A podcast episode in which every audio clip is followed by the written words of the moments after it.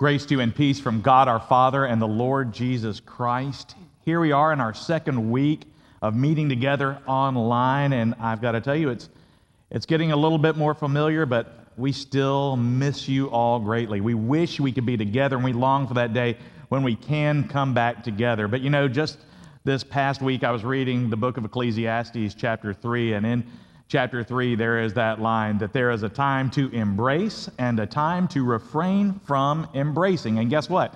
We're in that time to refrain from embracing, as strange as it sounds. But as Mitchell said just a few minutes ago, even though we are social distancing, we are not spiritually distant from one another. And of course, we know that God is not spiritually distant from us. And I want to say just for a moment before I begin my sermon how, how happy I am, how proud I am of our team, of our covenant partners, of our staff, of our community. We are really pulling together even in this time when we have to stay apart. And so, thank you. Thank you for being an inspiration to this community. Thank you for being an inspiration to me. And thank you for making your lives a pleasing offering to the Lord our God. We are just enjoying His grace even in the midst of this difficulty. And we are leaning on Him every day. Now, just before the world shut down for this COVID 19 crisis, I had the blessing of joining some of our high school kids and our youth staff and Reverend Mitchell Moore and my wife on a trip to Big Bend National Park. This is one of the most beautiful places that I've ever been. I, I, didn't even know, even after coming to Texas for over 30 years, that this place existed. And on the second day of our trip, we made the 11 mile hike up to Emory Peak and back. When we got to the very top of the trail, some thousand feet above the canyon floor, the view just took my breath, of, uh, just took my breath away.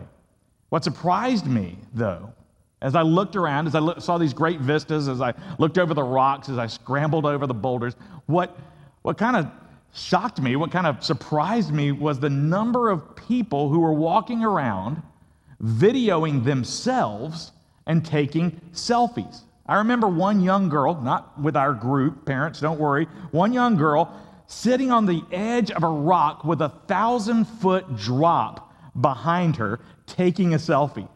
I mean, there she was, surrounded by the beauty of God's creation, and she turned the camera on herself. And then I saw another young man literally walking toward the edge of a cliff, narrating a video that he was taking about himself. And I thought, if nobody stops this kid, he's going to walk over the edge and he's going to plummet to the bottom of the canyon. I remember thinking, why are these people staring at themselves when they could be looking up at all of this beauty. I mean, there they were, taking pictures of themselves, and not just one, but lots of them. So, what I thought about was this question that keeping that camera turned on yourself is not only vain, it's dangerous. I mean, here on one level is all of God's creation in both its beauty and its danger. It makes you miss out on the beautiful sights, these lifetime gifts of God, but it can also be dangerous because if you're not paying attention to where you're walking, you might walk off a cliff. As I started to think about it more and more, I noticed that there was a button that I often took for granted on the screen of my own smartphone. There's this little button on the screen that changes the camera from selfie mode to that outward mode. So here's my question for today Do we more often keep the camera turned on ourselves in selfie mode, or do we turn the camera outward?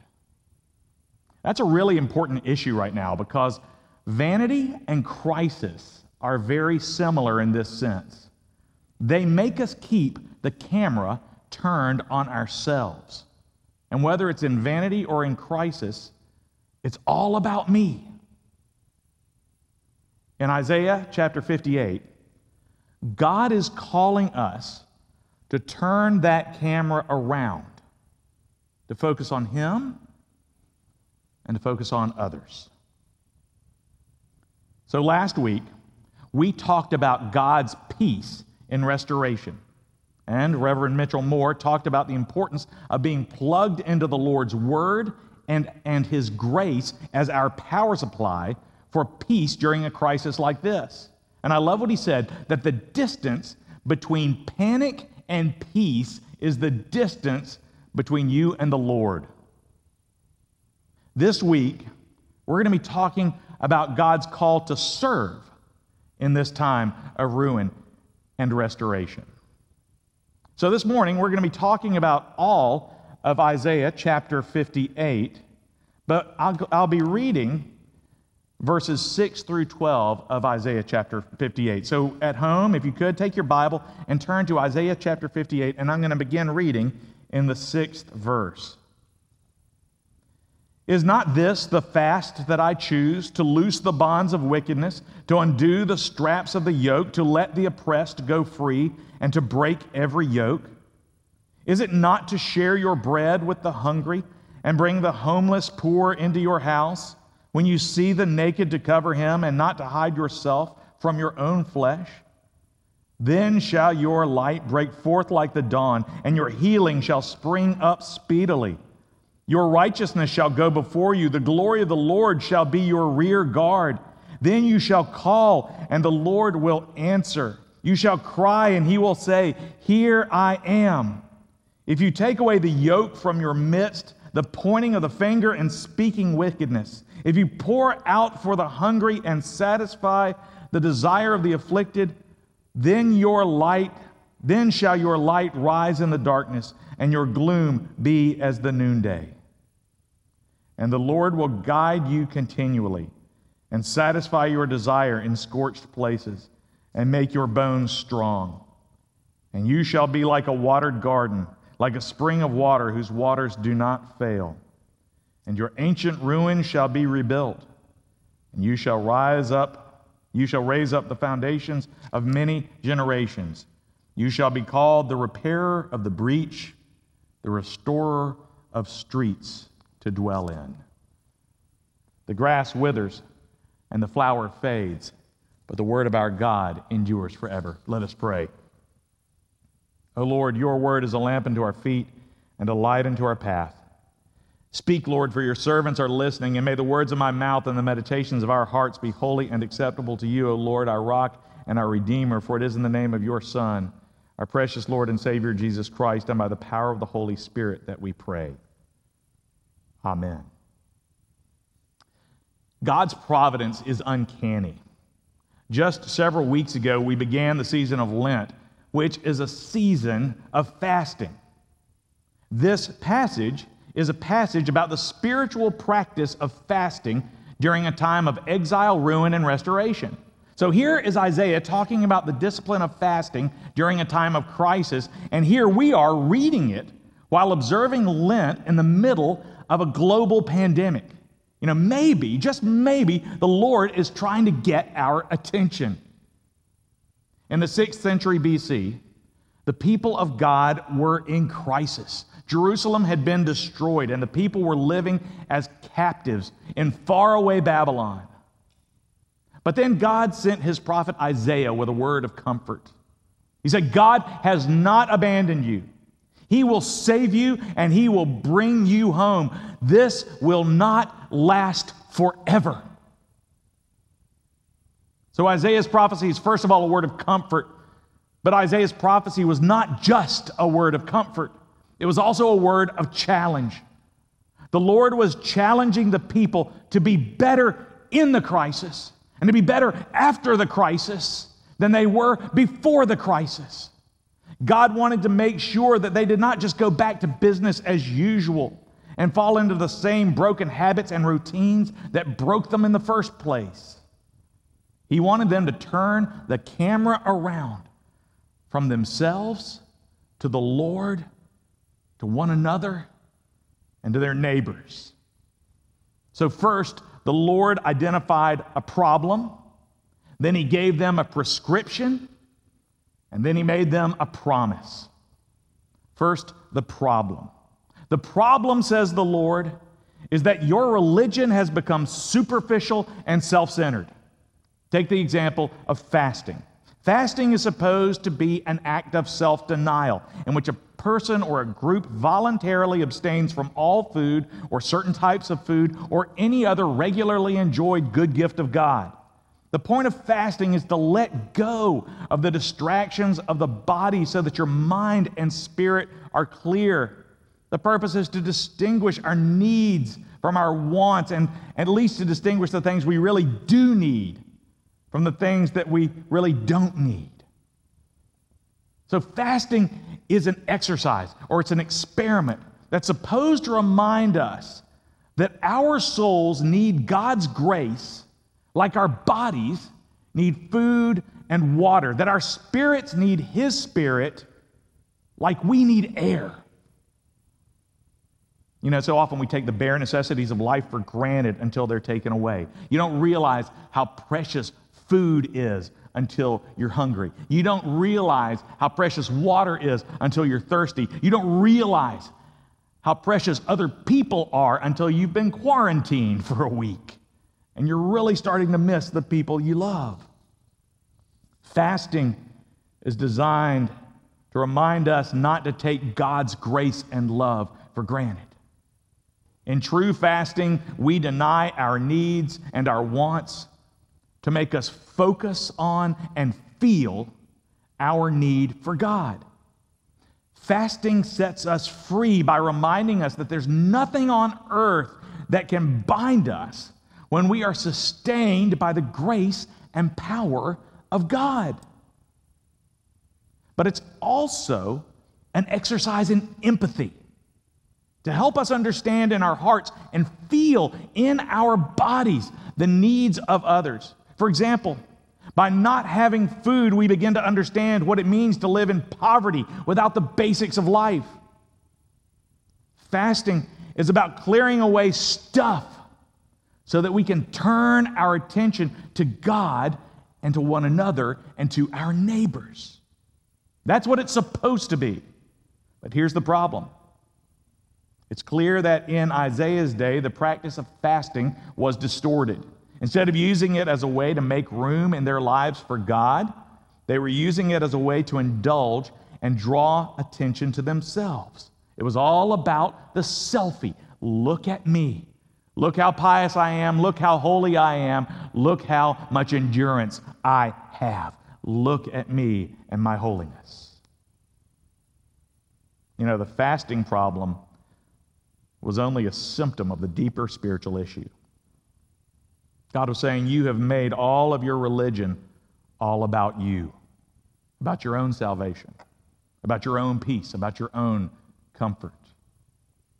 For centuries, the people thought that they were spiritually healthy because they fasted, because they said the right prayers, they used the right, the right words, they sang the right songs, they performed the right sacrifices, held the right festivals, and went to the right meetings. But at the same time, they were making it all about them they were consumers of religion. It wasn't about serving, it was about being served. They took God for granted. They were perverting his gifts and ignoring his holiness, worshiping the idols of the culture, and compromising his law. But at the same time, they were also neglecting the needs of the poor and taking advantage of the weak. And the Lord was saying, Your religion is worthless if you talk the talk but don't walk the walk. That's the problem. Here's the prescription you have to turn your attention to God, to one another, and to your neighbors. You have to turn the selfie camera around.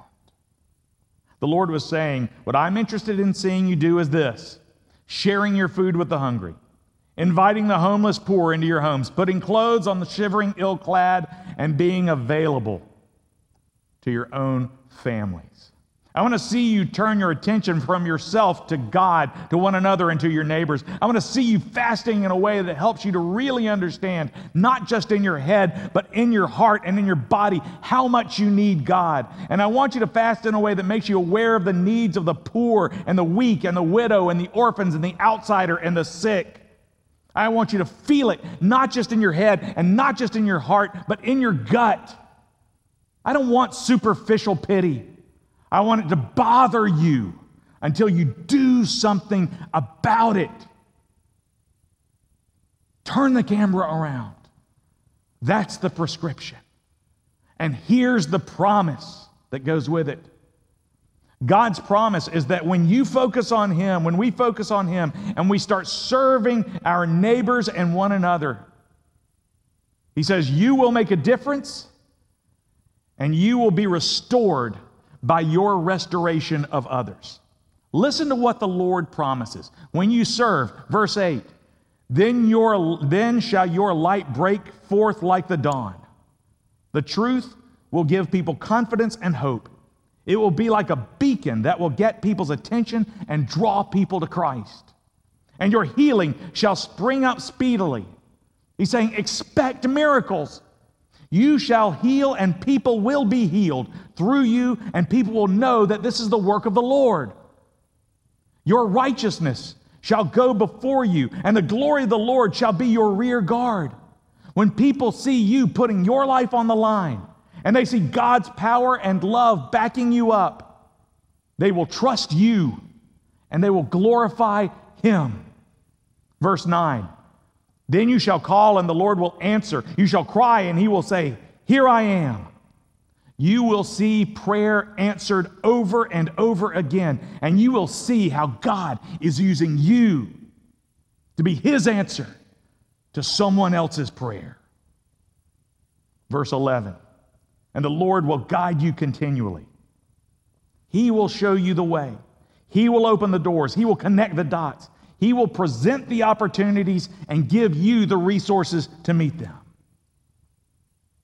He will satisfy your desire in scorched places and make your bones strong, and you shall be like watered, a watered garden, like a spring of water whose waters do not fail. Even though we will work harder than we have ever worked, and we will be stretched beyond anything we could imagine. He will refresh us and give us joy in the work. He will make it all worth it, and He will amaze and impress us until our hearts are filled and His mission is fulfilled. Verse 12 Your ancient ruins shall be rebuilt, you shall raise up the foundations of many generations. The parts of our spirit and ministry that have crumbled and atrophied will be restored and strengthened. And the church will grow because people will be drawn to it. It will be stronger than ever before, but it won't be a superficial or nominal strength, but a strength that comes from real spiritual depth. You shall be called the repairer of the breach, the restorer of the streets to dwell in. People will know that the Lord has done this through his church, and he will gain glory. They will see us building bridges, bridging races and neighborhoods and economic levels and ages and ethnicities and social groups and neighborhoods and clubs and churches and political factions. They will see us bringing people together, connecting different people and groups that could never work together before. Now, these are some powerful promises. The good news of God's grace is that you and I will be renewed by our service to others. You'll have influence. You'll give people hope. You will bring healing. You will bring restoration. And you will be restored yourselves. Yes, Isaiah is a prophet of comfort, but he's also a prophet of challenge. And I believe that the Lord is challenging us in this crisis. And I believe that God is trying to get our attention through this crisis. You know, it's profound to me that this crisis has converged with the season of Lent because I believe that God is giving his people a real fast. Because God wants us to take the camera off of selfie mode, strip away superficial religion, and take us into a deeper relationship with Jesus Christ, with one another, and with our city. I think that God wants to break the wheel of business as usual, and the Lord is using this health crisis to get our attention about two other crises in our country. Because this passage identifies two crises. The first is an economic crisis. And by that, I'm not just talking about the situation in the stock market right now, although that is real. This passage is talking about the economic crisis suffered every day by people who live in or on the edge of poverty. This is not just about the national economy crisis, this is a people crisis. And it's about housing and employment and healthcare and childcare and education and addiction and mental health. Remember that San Antonio is the city ranked number one in disparity between wealth and poverty in our whole nation. Now, this is a crisis of indifference that Isaiah calls wickedness. Notice that in this chapter, whenever Isaiah describes wickedness, he describes it in economic terms. This is about the way that we live and the way that we allow others to live. God is using this crisis to get our attention about the economic crisis in our country. Not just the one created by the collapse of the stock market, but the one that exists every day in our indifference to poverty. Our current crisis is going to quickly expose just how many people are living on the edge. The elderly, the sick, the poor, children of all communities, families, the hourly workers who have no margin or cushion or resources or strength to withstand this economy, those who are mentally ill, who are alone, those who are isolated, and those who are spiritually unprepared and lost and scared. I believe that God is calling us to focus our attention on the people who are most vulnerable in this crisis, not just physically to the virus, but those who will suffer most economically. How will we rise to the occasion of compassion and show the gospel to the people who never get a fever, but are ruined financially and pushed into poverty because of it? But this is also a spiritual crisis that will expose our broken attitudes about God. In the latter part of this chapter, Isaiah says that instead of holding the Sabbath holy and using it to honor God, people use God's most precious gift of time to seek their own pleasure, to go their own ways, and to talk idly. This passage isn't just about going to church on Sunday. It's about our attitude about God. The attitude people hold about the Sabbath reflects the attitudes that we truly hold about God. The problem is that right now there are so many people who think that God isn't real or that he doesn't care if he is real. They think that, if he, they think that he's a myth or a relic or a uh, fairy tale. And they think that if he is real, he doesn't care or that it doesn't matter because he doesn't have the power to make a difference. But in this crisis, people are starting to wake up and see that this pandemic is too big for us to handle on our own. It doesn't care how rich you are, how well positioned, or how well connected or famous you are. And people are going to be looking for real hope, not just optimism, but real life resurrection, empty tomb. Jesus is raised from the dead. Hope. The Lord is getting the world's attention, and people are going to need spiritual help even more than they need financial or physical help. And this is the time for us to lift up Jesus Christ so that all people will be drawn to him. People need to know that He is real, that He loves us, that He has the power to make a difference in our lives when no one and nothing else can. This is a time for revival and the time for us to point people to the living God. The Lord promised that as we fulfill the mission for which God created and redeemed us, as we serve Him, as we serve one another and our neighbors, we will find our own lives and our own church restored. And as we serve, we will discover that God did not place us here to save the city.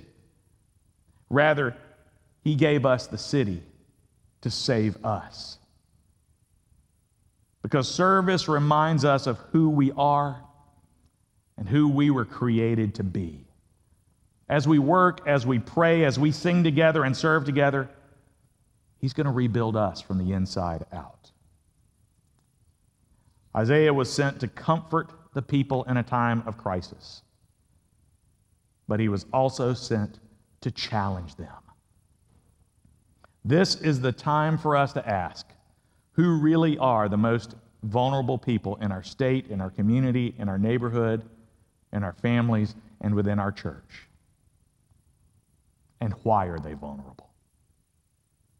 Lent is a time for fasting, which means that Lent is a time for us to take the camera out of selfie mode, turn it to God, and turn it toward others.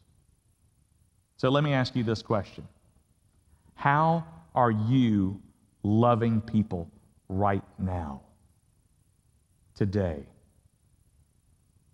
How are you loving people as an employer, as a friend, as a family member? as a neighbor, as a service provider, or as a landlord. You know, like you, I have heard so many stories about people helping people, helping their morale, helping them with money issues, helping them with food. How are you helping? Who are you helping? Who are you calling to check in on in our congregation or in the community? Who are you praying for by name, day by day? Are you serving other people right now? Or are you waiting to be served? May the Lord convict us to be better in this crisis and after this crisis, even than we were before this crisis.